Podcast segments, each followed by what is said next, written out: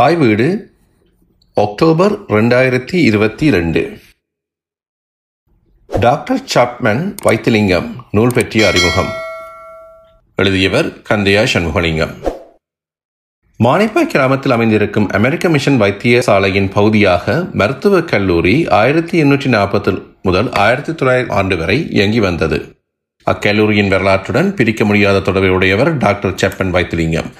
அவரது வாழ்க்கை வரலாறு குறித்தும் அவரது பணிகள் குறித்தும் பேராசிரியரான சின்னத்தம்பி ஆற்றிய நினைவுரையை செப்பம் வைத்திலிங்கம் என்கின்ற சிறு நூலாக ஆயிரத்தி தொள்ளாயிரத்தி எழுபத்தி நாலில் ஊற்று பிரசுரம் வெளியிட்டுள்ளது.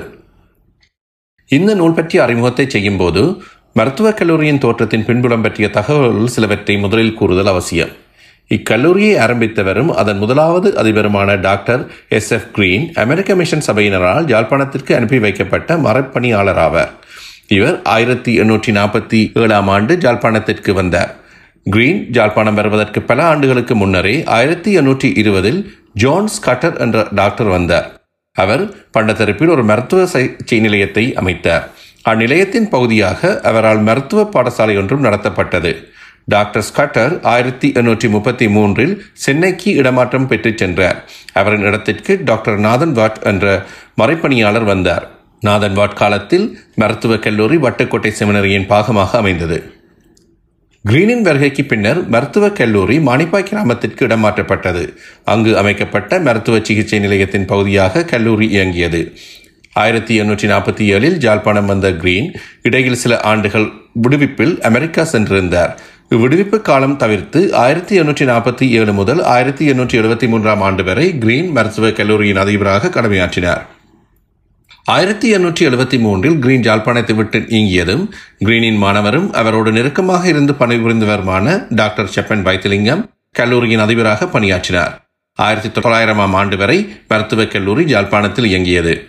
செப்பன் வைத்திலிங்கம் பற்றிய வாழ்க்கை வரலாற்றை கூறும் இந்நூல் தனிநபர் ஒருவரின் வாழ்க்கை வரலாறு ஊடாக தமிழின் மருத்துவக் கல்லூரி வரலாற்றையும் தமிழர் சமூக வரலாற்றையும் எடுத்துரைக்கின்றது. செப்பன் வைத்திலிங்கம் அவர்களின் சிறப்பு தகுதிகளாக பின்வரும் நான்கு விடயங்களை பேராசிரியரான சின்னத்தம்பி குறிப்பிடுகின்றார். ஒன்று உடல் இயங்கியல் எனும் பாடத்துறையின் முதலாவது இலங்கை பேராசிரியர். இரண்டு ஜாழ்ப்பாண மருத்துவக் கல்லூரியின் அதிபராக இருந்த முதலாவது இலங்கை தமிழர். மூன்று ஆங்கில தமிழ் கலைச்சொல்லாக்க குழுவின் உறுப்பினர். நான்கு பல மருத்துவ நூல்களை தமிழில் மொழிபெயர்த்தவர். அடுத்து இந்த நான்கு விடயங்கள் பற்றியும் சுருக்கமாக எடுத்து கூறுவோம். உடல் இயங்கியல் பேராசிரியர். செப்பன் வைத்திலிங்கம் ஆயிரத்தி எண்ணூற்றி அறுபத்தோராம் ஆண்டு கிரீனின் மருத்துவக் கல்லூரியில் மாணவராக இணைந்து கொண்டார். அக்கல்லூரியில் அப்போது ஆங்கிலமே பயிற்று மொழியாக இருந்தது. வைத்திலிங்கத்தின் மருத்துவக் கல்லூரியும் படிப்புக்கு பிந்திய பயிற்சியும் ஆயிரத்தி எண்ணூற்றி அறுபத்தைந்தாம் ஆண்டு முடிவுற்றது. அவ்வாண்டிலேயே மருத்துவக் கல்லூரியின் பயிற்று மொழியாக தமிழ் இருத்தல் வேண்டும் என்ற முடிவு செயற்படுத்தப்பட்டது. வைத்திலிங்கம் உடலியங்கியல் என்ற பாடத்திற்கான முதலாவது பேராசிரியராக நியமனம் பெற்றார். ஆயிரத்தி எண்ணூற்றி எழுபதாம் ஆண்டிலேயே கொழும்பில் மருத்துவக் கல்லூரி ஆரம்பிக்கப்பட்டது. அதுவரை இலங்கையில் இயங்கி வந்த ஒரே மருத்துவக் கல்லூரி என்ற பெருமைக்குரிய கல்லூரியில் உடலியங்கியல் பேராசிரியராக கடமையாற்றிய வைத்திலிங்கம் இலங்கையரான முதலாவது உடலியங்கியல் பேராசிரியர் என்ற தகுதியை பெறுகிறார். மருத்துவக் கல்லூரியில் ஆங்கில மொழி மூலம் பயிற்சி பெற்ற மாணவர்கள் வட்டுக்கோட்டை செமினரியில் ஆறு ஆண்டுகள் கல்வியினை முடித்தவராக இருந்தனர். செமினரியில் கல்வியின் தரம் அக்காலத்தில் பிற நாடுகளில் இருந்த பல்கலைக்கழகங்களின் கல்வியின் தரத்திற்கு இடையானதாக இருந்தது. அம்மாணவர்கள் ஆங்கிலம் தமிழ் இரண்டினையும் கற்றுத் தேர்ந்த இருமொழி புலமையாளர்களாக இருந்தனர்.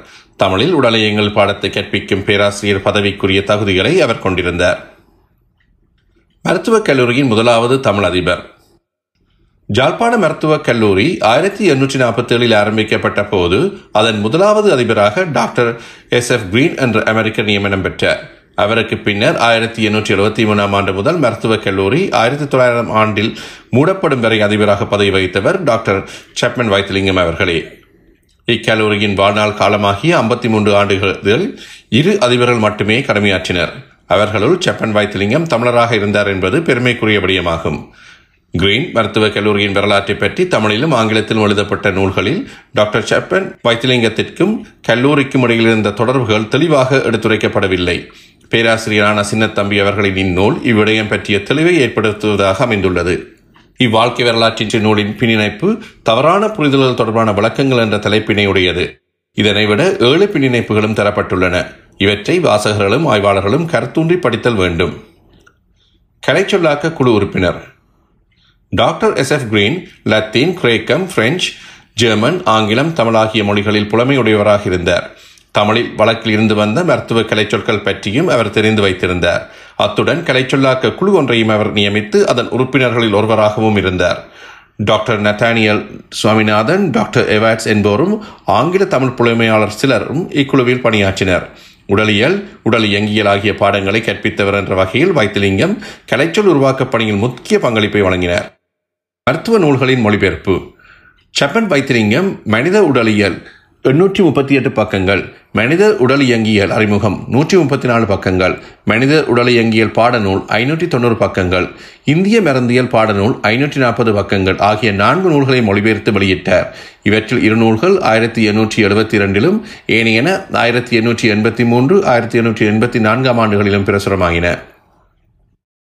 சப்பன் வைத்திலிங்கத்தின் வரலாற்றுச் செய்திகள். உடுவில் கிராமத்தில் வைத்திலிங்கம் வளவு என்ற பெயரில் அவர் வாழ்ந்த வீட்டு வளவு உள்ளது. ஆனால் சின்னத்தம்பி தனது நூலை எழுதிய ஆயிரத்தி தொள்ளாயிரத்தி எழுபத்தி நாலாம் ஆண்டில் இந்த வீடு அழிந்த நிலையில் இருந்ததாக குறிப்பிடுகின்றார். அவர் சந்ததியினர் எவரும் ஜாழ்ப்பாணத்திலோ இலங்கையின் வேறு எப்பாகத்திலோ இல்லை. பத்தொன்பதாம் நூற்றாண்டில் முக்கிய பிரமுகர் ஒருவர் அடுத்த நூறாண்டுகளிலேயே அறியப்படாத ஒருவராக பறக்கப்பட்டவராக ஆகியிருந்த பின்னணியில் பேராசிரியரான சின்னத்தம்பி எழுதிய வாழ்க்கை வரலாற்று நூல் முக்கியத்துவம் வாய்ந்த ஒன்றாகிறது. முதல்நிலை ஆவணங்களையும் வாய்மொழி சான்றுகளையும் ஆதாரமாக கொண்டு நூலாசிரியர் வழங்கும் தகவல்களில் சில பின்வருமாறு. ஒன்று உடுவில் கிராமம். உடுவில் பிற கிராமங்களோடு ஒப்பிடும் இடத்து செழிப்பானது. அங்கு மோசமான வறுமை இருக்கவில்லை. அக்கிராமத்தவர்கள் கடும் உழைப்பாளிகள் ஆயினும் பெரும்பாலானோர் வைத்திலிங்கத்தின் பெற்றோர்களைப் போன்றே அனாமதயங்களாக இவ்வுலக வாழ்வை நீத்தனர். அக்காலத்தில் சிலர் மட்டும் ஆங்கில அறிவு பெற்றிருந்தனர். வைத்திலிங்கம் ஆங்கில கல்வியை பெற்று வாழ்க்கையில் முயற்சி பெற்றார். இரண்டு கல்விக்கூடங்கள். வைத்திலிங்கம் பிறப்பதற்கு முன்னரே உடுவில் கிராமத்தில் நன்கு ஒழுங்கமைக்கப்பட்ட பெண்கள் பாடசாலை ஆயிரத்தி எண்ணூற்றி முப்பதாம் ஆண்டு நிறுவப்பட்டிருந்தது. வட்டுக்கோட்டையிலும் பல்கலைக்கழக தரத்திலான கல்வி நிலையம் ஆயிரத்தி எண்ணூற்றி முப்பத்தி மூன்றில் இருந்தது. கிராமத்து மிஷனரி பாடசாலையில் படித்த பின்னர் வட்டுக்கோட்டை செமினரியில் வைத்திலிங்கம் சேர்ந்து கல்வி கற்றார். இளமையில் தமிழ் இலக்கியங்களையும் இலக்கணத்தையும் முறைப்படி கற்ற அவர் வட்டுக்கோட்டை செமினரியில் கல்வியை முடித்த பின்னர் ஆயிரத்தி எண்ணூற்றி அறுபத்தி ஒன்றில் மருத்துவக் கல்லூரியில் இணைந்து கற்கத் தொடங்கினார். மூன்று செமினரி கல்வி. வட்டுக்கோட்டை செமினரியில் வைத்திலிங்கம் கற்றுக்கொண்ட கல்வியின் பாடவடைய பரப்பினை அறிந்து கொள்ளுதல் சுவாரஸ்யமானது. அங்கு இலக்கியம் வரலாறு விஞ்ஞானம் கணிதம் தர்க்கவியல் வானியல் அறிவியல் தமிழ் ஆங்கிலம் ஆகிய பாடங்கள் அவருக்கு கற்பிக்கப்பட்டன. வட்டுக்கோட்டை கல்வி நிறுவனத்தில் படிப்பை முடித்து வெளியேறிய போது உடல் ஆரோக்கியமும் விகேமமும் உடைய இளைஞராக அவர் இருந்தார். மருத்துவக் கல்லூரிக்கான தேர்வுக் குழுவின் கூறிய பார்வை இவர் மீது பதிந்தது. ஆயிரத்தி எண்ணூற்றி அறுபத்தொன்று முதல் அறுபத்தி நாலு வரை அணியில் வைத்திலிங்கம் மருத்துவ படிப்புக்காக சேர்த்துக் கொள்ளப்பட்டார். உடன் கற்றோர். ஆயிரத்தி எண்ணூற்றி அறுபத்தொன்று முதல் ஆயிரத்தி எண்ணூற்றி அறுபத்தி நாலு காலத்தில் அவருடன் கற்றவர்கள் பின்வருவோர் ஆவர். Appa Pillai William Paul Swaminathan S Nathaniel Kanagaratnam C S Strong S Navaratnam Ethirnayagam C T Mills Karthigesan M Hitchcock JP Shaw S போலி காலனிய மருத்துவ சேவை. மருத்துவ மாணவர்களுக்கு அடிப்படை விஞ்ஞானங்கள் உடலியல் உடல் இயங்கியல் ஆகிய பாடங்களோடு செய்முறை பயிற்சியும் வழங்கப்பட்டது. பயிற்சி முடிவில் பரீட்சையில் சித்தி பெற்றோர் ஓராண்டு அல்லது ஈராண்டு காலம் செய்முறை பயிற்சி பெற்ற பின்னரே மருத்துவர் என்ற தகுதி சான்றிதழ் வழங்கப்பட்டது. இவ்வாறு சான்றிதழ் பெற்றவர்கள் டாக்டர் கிரீனின் சிபாரசின் பேரில் காலனிய மருத்துவ சேவையில் அதாவது அரசாங்க சேவையில் சேர்த்துக் கொள்ளப்பட்டனர். செப்பன் வைத்திலிங்கம் இவ்வாறு அரசு சேவையில் சேர்த்துக் கொள்ளப்பட்டவர் ஆவார் மருத்துவக் கல்லூரியின் அதிபர் பதவியில் அவரை அமர்த்துவதற்காக ஆயிரத்தி எண்ணூற்றி எழுபத்தி இரண்டில் அவருக்கு அரசு சேவையில் இருந்து விடுப்பை கிரீன் பெற்றுக் கொடுத்தார். உணர்வளிச்சி தரும் மருத்துவ கல்விச் சூழல். மேற்கு நாடுகளில் மருத்துவத்துறையின் புதிய கண்டுபிடிப்புகள் மூலம் அறிவு வளர்ச்சி ஏற்பட்டுக் கொண்டிருந்த காலத்தில் கிரீனும் அவரது மாணவர்களும் மேற்கத்திய மருத்துவ அறிவை யாழ்ப்பாணத்தில் பரப்புவதற்கு ஆர்வம் கொண்டு உழைத்தனர். எல்லா வகை சிகிச்சைகளும் மகப்பேறு மருத்துவ சிகிச்சைகளும் முன்னேற்ற பாதையில் சென்று கொண்டிருந்தன. ஆயிரத்தி எண்ணூற்றி நாற்பத்தி ஆறில் மேடன் என்பவர் ஈத்தர் திரவத்தை கண்டுபிடித்தார். ஆயிரத்தி எண்ணூற்றி நாற்பத்தி ஏழில் எடின்பர்க்கில் சிம்சன் என்பவர் குளோரோஃபார்ம் கண்டுபிடித்தார் இவ்விரசாயன பொருட்களை முக்கியமான அறுவை சிகிச்சைகளின் போது டாக்டர் கிரீன் பயன்படுத்தினார். ஆயிரத்தி எண்ணூற்றி ஐம்பத்தி ஒன்பதாம் ஆண்டில் பாஸ்டர் தொடரான பரிசோதனைகள் பலவற்றை நடத்தி நுண்ணுயிர்கள் திடீரென மாயமாக தோன்றுவதில்லை. அவர் நுண்ணுயிர்கள் இருந்தே தோன்றி பெருக்கமடைகின்றன என்பதனை நிரூபித்தார். ஆன்ட்ராக்ஸ் பாக்டீரியா தொழுநோயை உண்டாக்கும் பாக்டீரியா காயங்களில் தொற்றுக்களை உண்டாக்கும் நுண்ணுயிர்கள் கொனோரியா எனும் பாலியல் தொற்றுநோயை உண்டாக்கும் நுண்ணுயிர்கள் கோச் கண்டுபிடிப்பான காசநோய் நுண்ணுயிர்கள் என்பன பத்தொன்பதாம் நூற்றாண்டில் யாழ்ப்பாணத்தின் மருத்துவக் கல்லூரியில் இயங்கிய காலத்தில் முக்கிய கண்டுபிடிப்புகள் ஆகும். செப்பன் வைத்திலிங்கம் இந்த சூழலில் உருவான ஒரு ஆளுமை ஆவார். சுதேச மருத்துவத்தின் நிலை.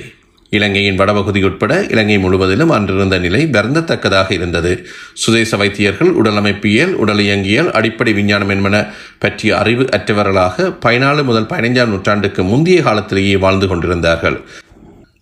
மருத்துவம் அதனோடு தொடர்புடைய கல்வித்துறைகள் பற்றிய வளர்ச்சிகளை அறியாதவர்களாகவே சுதேச மருத்துவர்கள் செயற்பட்டுக் கொண்டிருந்தனர். கிரீன் ஏற்படுத்திய மாற்றம். ஆயிரத்தி எண்ணூற்றி எழுபது அளவில் ஜாழ்ப்பாணத்தின் சுதேச வைத்தியர்கள் தமது ஆண் மக்களை கிரீனின் மருத்துவக் கல்லூரியில் கற்பதற்கு அனுப்ப ஆரம்பித்தனர். மருத்துவக் கல்லூரியில் கற்றவர்கள் சுதேச வைத்திய முறையில் மாற்றங்களை புகுத்தினர். மருத்துவத்தை தமிழில் கற்பித்தல் அன்றி இத்தகைய மாற்றம் நிகழாது என்பதை வைத்திலிங்கம் உறுதியாக நம்பினார். அவர் ஆயிரத்தி எண்ணூற்றி எழுபத்தி ரெண்டாம் ஆண்டு முதல் தாய் முள்மொழி மூலம் கற்பித்தல் செயற்படுத்தப்பட்ட மருத்துவக் கல்லூரிக்கு அதிபராக இருந்து அரும்பாடுபட்டு உழைத்தார். ஆயினும் அக்கல்லூரி ஆயிரத்தி தொள்ளாயிரம் ஆண்டில் மூடப்பட்டது. கிரீன் ஏற்படுத்திய இந்த மாற்றங்களுக்கு ஜாழ்ப்பாணத்தவர்களான அவரது மாணவர்கள் சிலரின் பங்களிப்பு முக்கியமானது. அம்மாணவர்களில் கிரீனின் வலதுகரம் போன்று செயற்பட்டவர் செப்பன் வைத்திலிங்கம் ஆவார்.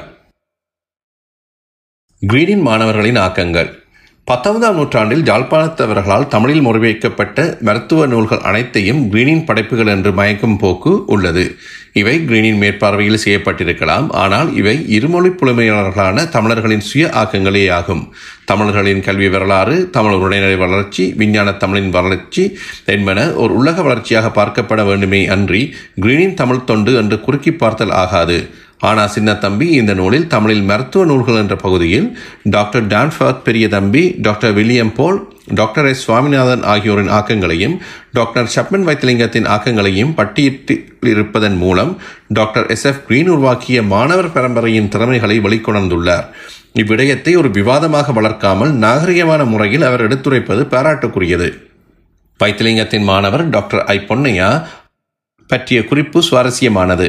ஜாழ்ப்பாணத்தின் அரசர் காலத்து அரச வைத்தியர் கழகத்தின் நூலான பரராசசேகரம் ஐ பொன்னிய அவர்களால் ஏழு தொகுதிகளாக பதிப்பிக்கப்பட்டது.